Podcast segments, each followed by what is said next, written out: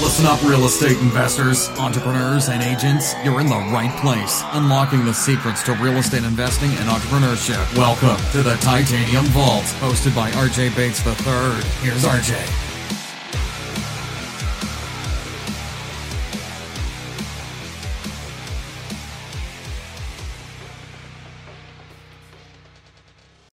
Hello and welcome to the Titanium Vault. I'm your host, RJ Bates.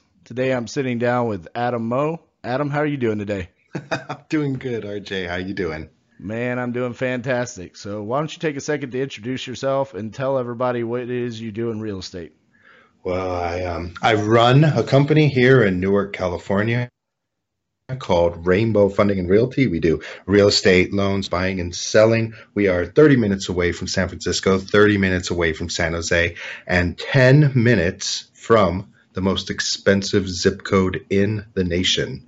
And if uh, if we have time, we'll talk about what that is and how much those homes go for. Absolutely.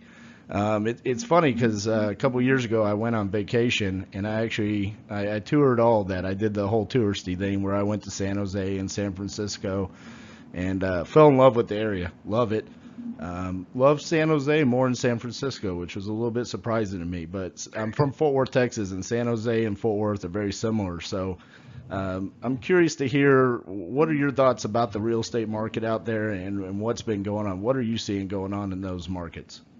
Wow. So, uh, in my opinion, the market out here is the hottest market in the nation, and I think that the the data backs that up right now. Uh, I was looking here in Newark, California. The uh, average house price in January was eight hundred and forty three thousand, a three bedroom, one bath. Uh, that that's the average. That was in January. It's now March 21st at 3:20 p.m. and the average house price now is 953,000. So within two and a half months, it's gone up 10 over 10 percent, and it it doesn't look to be slowing down here. I mean, certainly I've heard that we are in a bubble, and if that's the case, this bubble has gotten awfully awfully big. what do you think is driving that that increase? Is it just ever it's so competitive and it's so hard to get a, a property right now that everything's just going above asking, or what do you think's driving that that bubble that you say? So uh, a few things. One, I, I used to live in uh, China. I lived in China for about five years, and uh, one of the places I lived at was Shanghai. And I don't know if you've ever been to Shanghai, but uh, you can go to the tallest building in Shanghai, look out, and not see the end of the city. The uh, it is the horizon goes on forever. Uh, so. Uh, in these countries, uh, uh, countries like India and China, where a, lot of the um, the growth here in the Silicon Valley is happening, it's happening because people from those countries are coming here. Uh, since they build straight up and they have little space in backyards, uh, home space, and whatnot, it's it's a different type of environment. So to uh, I think that there's an understanding that property and especially the amount of property you get is at a premium here. The population growth is huge. So if you can get property now before everything has to be uh, built straight up, then you're going to have a yard. it's going to be worth more. So I think that's uh, that's the first reason, and I think it's because of the influx of people who are coming in to understand the value of property. I think the second reason um, is that the Silicon Valley, I've been told, is the land of ideas. Uh, and it's one of the few last refuges where you can uh, come up with a, a, an idea like sleeper wire, sleeper bot, and we'll talk about these things. Uh, but you can come up with an idea and then get a building built and and make a million dollars. So uh, I, I don't know if this is true because I don't live in other places, but this is what I've been told. And the third reason, and probably the most important, is everybody here makes a hundred thousand dollars minimum. Right and I think that's probably you know one of the largest factors is is that you know the income level is is high. But um, with with that being said, it, it, you as a realtor, when you're working with your clients, how do you how do you even suggest what they should do? Like if I was a listing agent, when do you make the decision on to accept an offer or not? uh, because it, it, seems like it's so competitive and there's so many multiple offers. I mean, I know I know several real estate investors and they talk about it. You know, they buy a distressed property and, and put it on the MLS without doing any work to it. And they're getting offers, you know, six figures plus over asking price, multiple offers, all cash. I mean, how do you ever make the decision when to accept the offer? Wow, that, that's a great question. And really, I mean, it's obviously dependent on the property, but I can tell you that I just sold the most expensive property in the city here that I live in, and that property was listed at 1.3 million, and it was sold at 1.4 million, no mm-hmm. contingencies, with six months rent back for free. Oh my goodness. That, that is a dream come true kind of offer. I mean, that's that is that's unbelievable. And so, yeah, I, I could see. But is that a typical type of offer, or is that just a one-off scenario? I think you're seeing almost everything go over asking. I mean, everything that I have looked at has gone over asking. When I was doing my comparables, almost everything that, that was sold was over asking. Now, I'm not sure about six digits, but uh, certainly uh, 20 to 50,000. I mean, I would say that's the minimum of what you're getting over asking. A lot of uh, a lot of offers are coming in no contingencies. I mean, that's that's a standard operating procedure right now. As a matter of fact, I just had an offer we accepted today, and the argument was over the appraisal contingency because the sellers didn't want it. They realize how fast the market is moving, and so people are now uh, selling their property at anticipated values as opposed to what the appraiser will actually appraise it for today because what's appraised for in March is going to be different than what's appraised for in July and it's going right. to be significantly different. And, you, and, before we started the interview, you were telling me you also recently sold the cheapest property in, in your market and and talk about that a little bit on the price point it went to and what kind of contingencies were on that deal. So we listed this property at six hundred and fifty thousand, cheapest property in the city. It's a three bedroom, one bath. It had probably uh, three buildings built in the back that were not up to code, eight foot tall ceilings with running water. One had a urinal in it uh, just things that didn't make sense. It, and they were cemented in, so it would have cost at least a hundred thousand for a contractor to get all of this stuff that was built in the backyard out.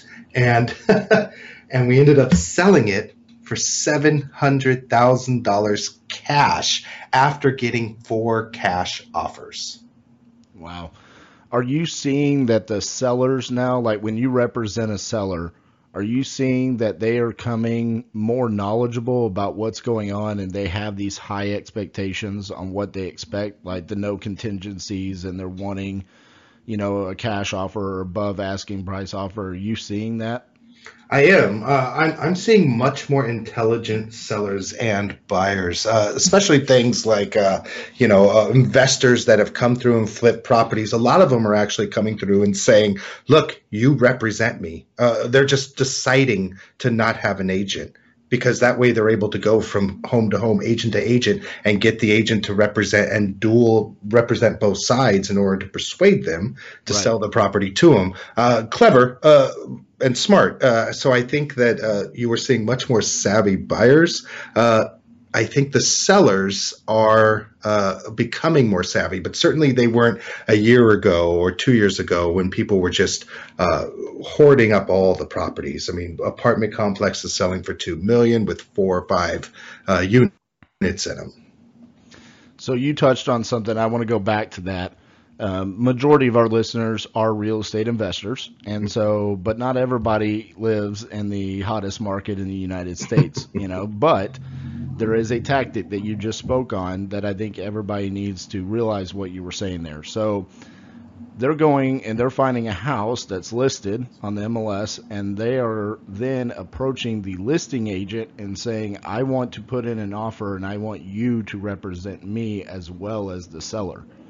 This is a tactic, like you said, it's it's clever and it could persuade the seller and that agent to want to work with that buyer um, because there could be less fees as far as they don't have to pay, pay a buyer's agent, and that listing agent will probably then discount their commission to the to the sellers, and it it could just make your offer stronger compared to going and getting your own agent to represent you. So yes, that is a very clever tactic and it could be very successful in a market that's maybe not as hot as the the Bay Area. Right, so, right. I mean just crunch the numbers on it, right? Let's say you're you're listing a property. If you're me and I'm listing a property here and it's seven hundred thousand dollars, and I say, okay, well, I need to pay the other agent two and a half percent, and I want to make two and a half percent. Well, now that's a five and a half percent commission that's going out. But if I was to represent both sides, I would cut down two percent. That's fourteen thousand dollars, and I'd make it three and a half percent. Right. I mean that's and that's standard, and that that even may be high. You could probably even go lower than that. So you're saving by doing what he's suggesting, by doing what RJ is suggesting. You're right. saving your clients over ten thousand dollars almost every time. Right. And so it, it, that's a that's a very powerful tactic. And like I said, it, it doesn't just have to be done in a hot market. It can be even it, it could actually quite possibly be even more successful in a not hot market mm-hmm. um, because they're, they're, probably not seeing that as much. Uh, part of the reason why you're seeing that in the Bay Area, like you said, is because it's so hot. Uh, people are now getting a little bit desperate, and they're they're attempting to to try tactics that maybe they didn't try a couple years ago. Um, so that that's very interesting to hear that. Um, are there any other things that you've seen over the past couple years in the Bay Area that have just changed drastically aside from obviously the appreciation and things along those lines? But is there anything else that's going on in, in your market that you see that's different now than a couple years ago? I think i mean clearly the the population has changed. Uh, the the people have changed and the what people here expect has changed. So uh, as your market grows and as you become more valuable, uh, you get a, a, different sort of people that move in. So a lot of things like school boards and and city councils are getting a lot of pressure. And I think uh, those are two really good ways to get involved with the community by going to city council meetings, by uh, shaking hands, right? It's not about what you know, it's about who you know. So, some good things to do, in my opinion, as an investor, is to go to these uh, meet and greets, especially in small towns, because you're going to meet local real estate agents, you're going to meet people who possibly are putting their home on the market or maybe don't want a real estate agent, they're going to put their home on the market themselves themselves, and you could swoop that up before it even hits. Gotcha. Um, one thing I'm curious about is when you we've talked about when you're the listing agent and you're representing the seller, but when you're representing a buyer, do you ever have your clients be concerned about the fact that there's such a pressure on not having any contingencies or an inspection period to to do their due diligence on the property? Is that a concern for the buyers? It, yes, yes, and no. A majority of my buyers uh, are are similar to I think your listeners, uh, very smart people who want to buy low. So I don't get personally, I don't get a lot of buyers that are coming out here saying, "Okay, I want to spend a million dollars." I get a lot of sellers uh, out here who are saying, "I want to sell for a million dollars." And that's that's the market right now. It's a seller's market, so I'm fortunate in that. But a lot of buyers, what they're doing is they're doing things like land banking, or they're trying to buy out in uh, places like Gilroy, Sacramento, two hours away. I actually heard a story about a man from Oregon who every day flies back and forth to the Bay Area because he bought a home in Oregon for 230,000, two acres, 230,000, and he figured that if he flew Monday through Friday every day for 5 years, that cost of those flights would still be cheaper than buying a home here in the Bay Area. Wow. That I don't know if I technically agree with his decision. Um, that's not something I would do for myself, but uh, it's uh, that's an interesting choice. Uh, but that's that's crazy that people are having to make that decision for themselves. You know, I mean, uh, that it, frankly is a, a little bit frightening for what is eventually going to happen in the market. So I, I guess let's talk about that. Uh, that a fear of people that live out there that eventually this this bubble is going to correct itself, or there's going to be a shift in the market? Is that a concern for you guys? A majority of agents uh, are not concerned about this that, that I have found, and I. Uh, I, I used to write for the newspaper here, um, and I two years ago I was writing, you know, this is this is it. This is it's going to to burst. The bubble's going to burst. Uh, and I had several uh, agents tell me that's not going to happen because the um, amount of money that people make here justifies the loan. They make more than enough. Most homes here have two incomes, and each person is making $100,000. So the, the income is more more than enough. The only way that I see this bubble correcting itself at this point right now is if the jobs dry up. But with Google making a new campus, with Apple making a new campus, Facebook is 10 minutes from me and they just bought I think 10 square miles of, of land over there by the marsh and they're building an entirely new building. So uh, it's insane the uh, uh, the amount of jobs that are here and the amount of salaries that can be produced. So no Nobody I know, I, or at least that I've talked to recently, believes the bubble is going to burst. They do believe it will correct itself with interest rates and eventually it'll level right. off. But nobody, nobody that I know thinks it's going to just falter and fall down. It's so funny because in in my world where you know I, I run with all these investors and we're in Facebook groups and there's conversations about this across the country. Um, everybody that is in the Bay Area, they they echo what you just said. It's like, no, we're good. Everybody that's outside the Bay Area is like, nah, the Bay Area is coming down. The bubble's going to burst. Like, it, it's going to happen. And it, it is funny because, like you said, I mean, when when you really think about it, the amount of opportunity and money that is there, it, it shouldn't, unless something outside of the real estate world, like that affects our economy, that would quite possibly impact it. But um, I, I, think there would be a slight, there would probably be a slight correction across the board. I, I, don't think that's just where you guys are. I think that's everywhere. You know, DFW, where I'm at, is also extremely hot market. Not quite at the price points that you guys are at, mm-hmm. uh, but we've seen that high level of appreciation as well. And I think we're experiencing a slight correction. We're starting to see the multiple offers and, and no contingencies slow down a little bit. So I think that's just across the board.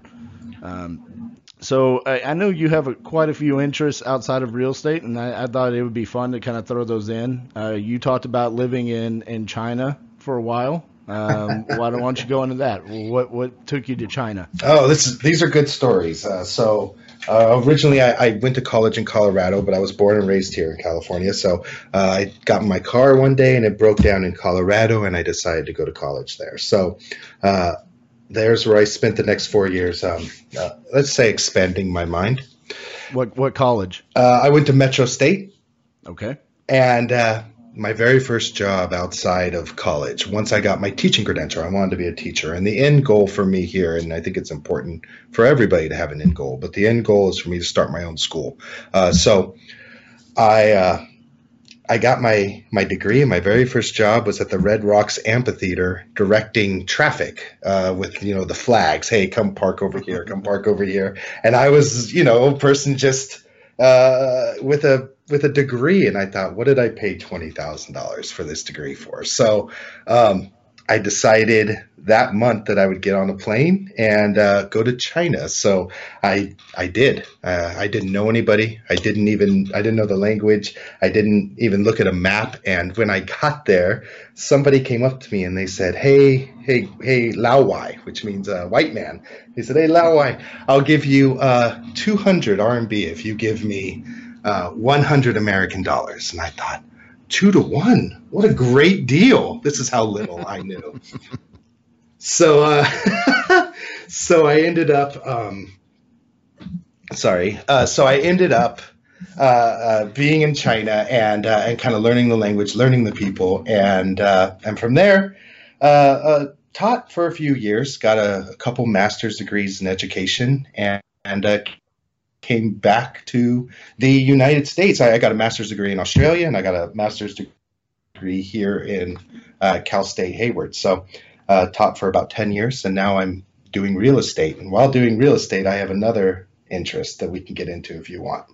What What is that interest? Okay, well, let's talk about some fantasy football.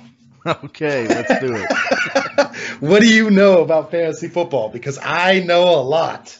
You uh, know a lot about fantasy football. I know that I am the master at winning the regular season and losing in the playoffs.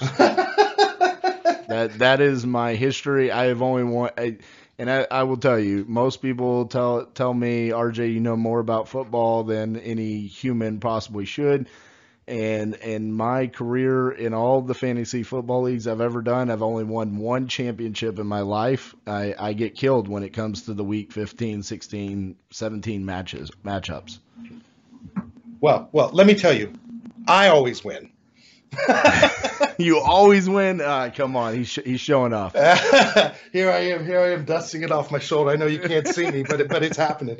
Uh, so uh, I, I run a I run the only uh, a charity fantasy football show, and we are a radio show on Dash Radio. We're a podcast similar to you. It's called Sleeper Wire, and you can check out more about it at sleeperwire.com. It's really uh, my passion, right? Real estate is my profession, and uh, Sleeper Wire is definitely my passion. We do it all uh, to help one guy, and uh, we try to help him with his bills because he suffers from chronic Lyme disease, and it's a very very difficult disease for uh, uh, him, and the cost of his bills are high. So every single cent that comes into Sleeper Wire goes directly to uh, Rob, and you can learn more about him at www.sleeperwire.com. But uh, that's uh, that's the whole goal, and we've got 12 different guys on there who are all champions, and they put out a show every single day of the season, five days a week, a podcast. That's what they do wow. during the season. Yeah, really hard workers. That's pretty cool. So, uh, what about fantasy football and and giving back to someone like? How did you come up with that idea? Because that's you know, I have my nonprofit, Beat Kids Cancer. I've talked about it before here on the podcast, um, but I've never thought of correlating like my passion, like you know, something like football or sports related, to giving back. How did you come up with that idea? I I think the way that most people come up with ideas, and that is you see somebody doing it and you tell yourself, I can do this better than them. so, and that's kind of what happened. Uh, so we ended up uh, uh, seeing some other industry professionals doing it and saying we could do it better. And as we started doing it better, we, we actually got a group of guys from this app called Sleeperbot. And uh, and none of us have ever met each other. There's 12 of us, but we all got together and decided to start a radio show. And that's kind of how the podcast has started. So we've been together now three years, 12 guys who didn't know each other, but one of them happened to have Lyme disease and was Rob. And we said, you know what? Let's let's turn this into something bigger. So and we did. And now we're one of the top 10 fantasy football shows in the nation. That is awesome. So do the twelve of y'all play in one league together? we we do, and I always win. You always win. so I'm going to go check on this. I I'm going to find a way to ask the rest of the the host if you always win. You you don't want to ask them. You just have to take my word for it. All right. So for our listeners, uh, if you had to give one fantasy football tip, what would it be? Oh, that is a, a, great question. If I had to give one fantasy football tip, uh, it would be draft RB heavy. Huh. Okay. Maybe that's my problem. it's funny people say that, but you know the running back's like a, a, dying breed in the NFL. So is that why you you want to draft running back heavy? There's, because there's very you want, few, you want to make sure you get the good ones. Yeah, there's very few uh, Soul, Le'Veon Bell, uh, Kareem Hunt, Alvin Kamara type running backs, right? And a lot of them are running back by committee. So if you draft a, a, few good running backs, they will outproduce everybody else's running backs, and you'll score much more points at that position. There you go. All right, so th- there's our rabbit trail for the day. um, we we have officially talked about China uh, getting uh, master degrees in other countries, and now fantasy football. Those are all first timers for uh, the Titanium Well, let's let's so. talk about Atherton. This is yeah, is that the is that where the most expensive houses are? Most is that- expensive zip code in the entire nation. And when I talk to locals here, they don't even know it, right? Uh, a lot of people, what's the most expensive zip code? Beverly Hills, right?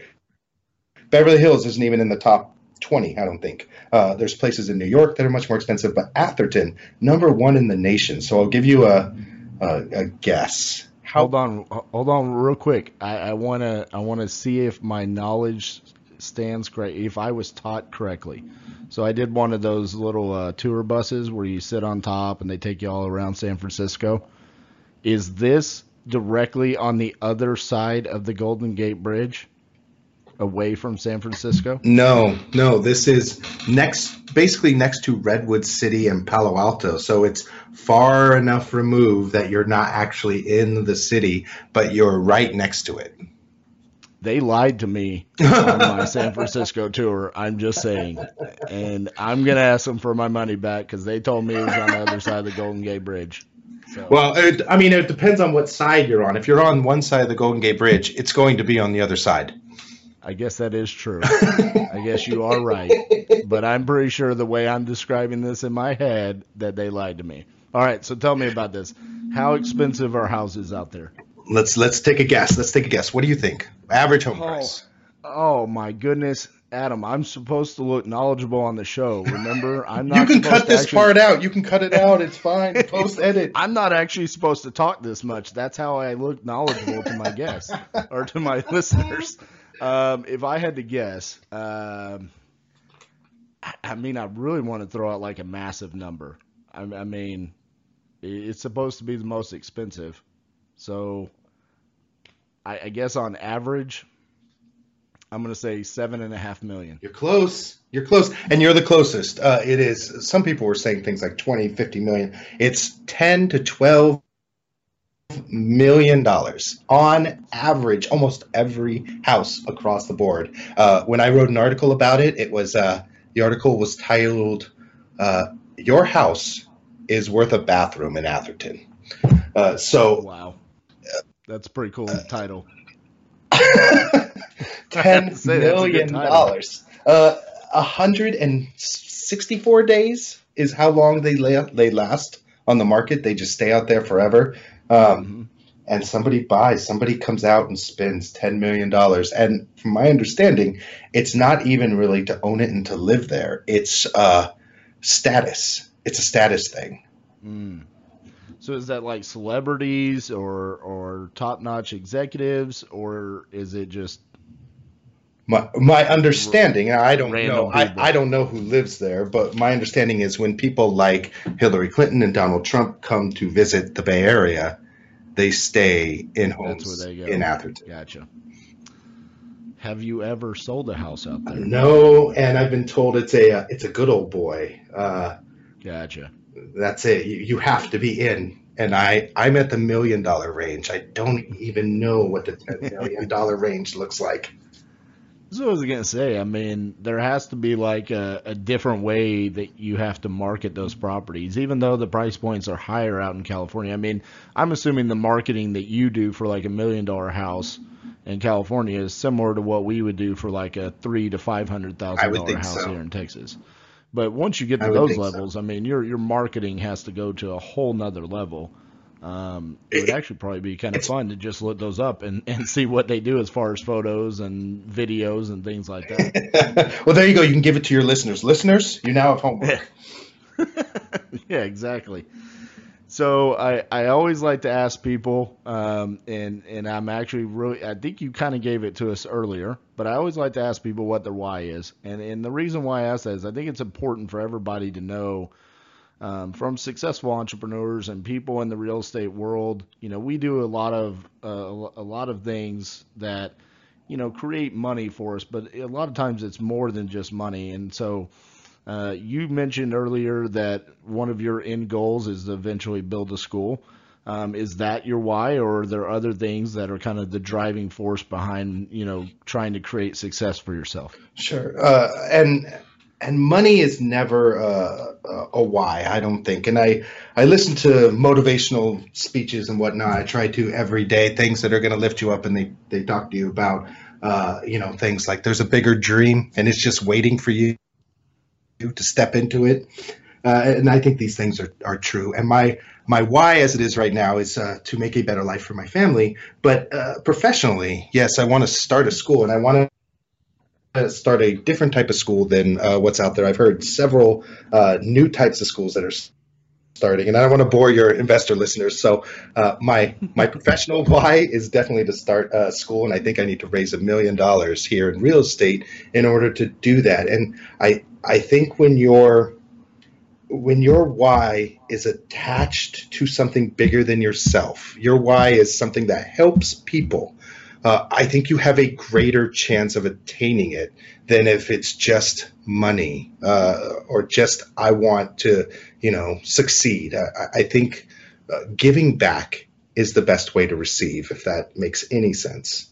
Absolutely, and I think as entrepreneurs, um, when you when you achieve a certain level of success and you do start giving back, you realize that, and it almost becomes a new passion and, and a new obsession. I, I know it did for me.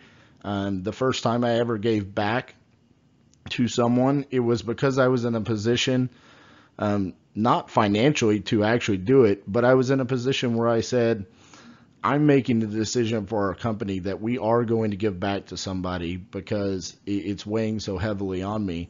And immediately after doing it, we saw all kinds of unforeseen success. Yes. And it was just like, I don't even know where this business is coming from. I mean, we did the phones were ringing off the hooks, and they, you know, just leads were coming in, and and and not that it's like now I I give back because I'm hoping that we get some unforeseen business, but it was just that you know natural law of karma or or whatever it is out there it, it, just it made me feel it was like proofs in the pudding and and because I did it it was like okay now I I want to keep doing that regardless of whether or not it increases my life but just the feeling of giving back to someone and then continuing to create something within my business so I can keep giving back um, it just became a, a, obsession of mine and, and for everybody within my company. So I, I very much appreciate you sharing that because uh, creating a school and, and a different kind of school, we won't go into too much detail about it, but that, that sounds like something that,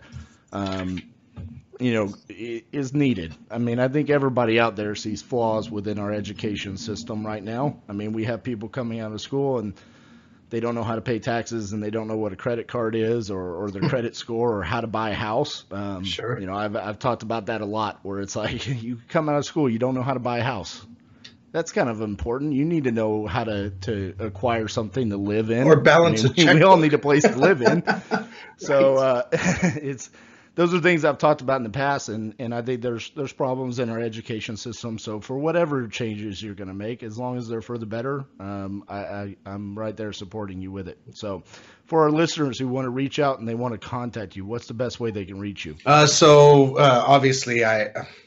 I wear a lot of hats. So, uh, if you want fantasy football advice, uh, you can reach out to Sleeper Wire. It's on Twitter, Facebook, uh, sleeperwire@gmail.com. You can go to uh, the website www.sleeperwire.com. Uh, certainly would would love to see you there. As I said, that's a passion project, and uh, 17 million fantasy football players is going to trump my piddly little hundred thousand people that I can reach in my real estate business. And if you are interested in uh, reaching out to my real estate business, rainbowfunding.com. Uh, Adam Moe, you'll you'll certainly find me online. Just look me up up, you'll see a picture of me and my beautiful daughter, uh, Octavia. I love you and uh, happy early birthday by the time you hear this.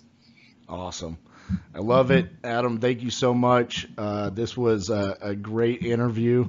And uh, for everybody that's listening, uh, I totally blew Adam off like five times due to the real estate world being crazy.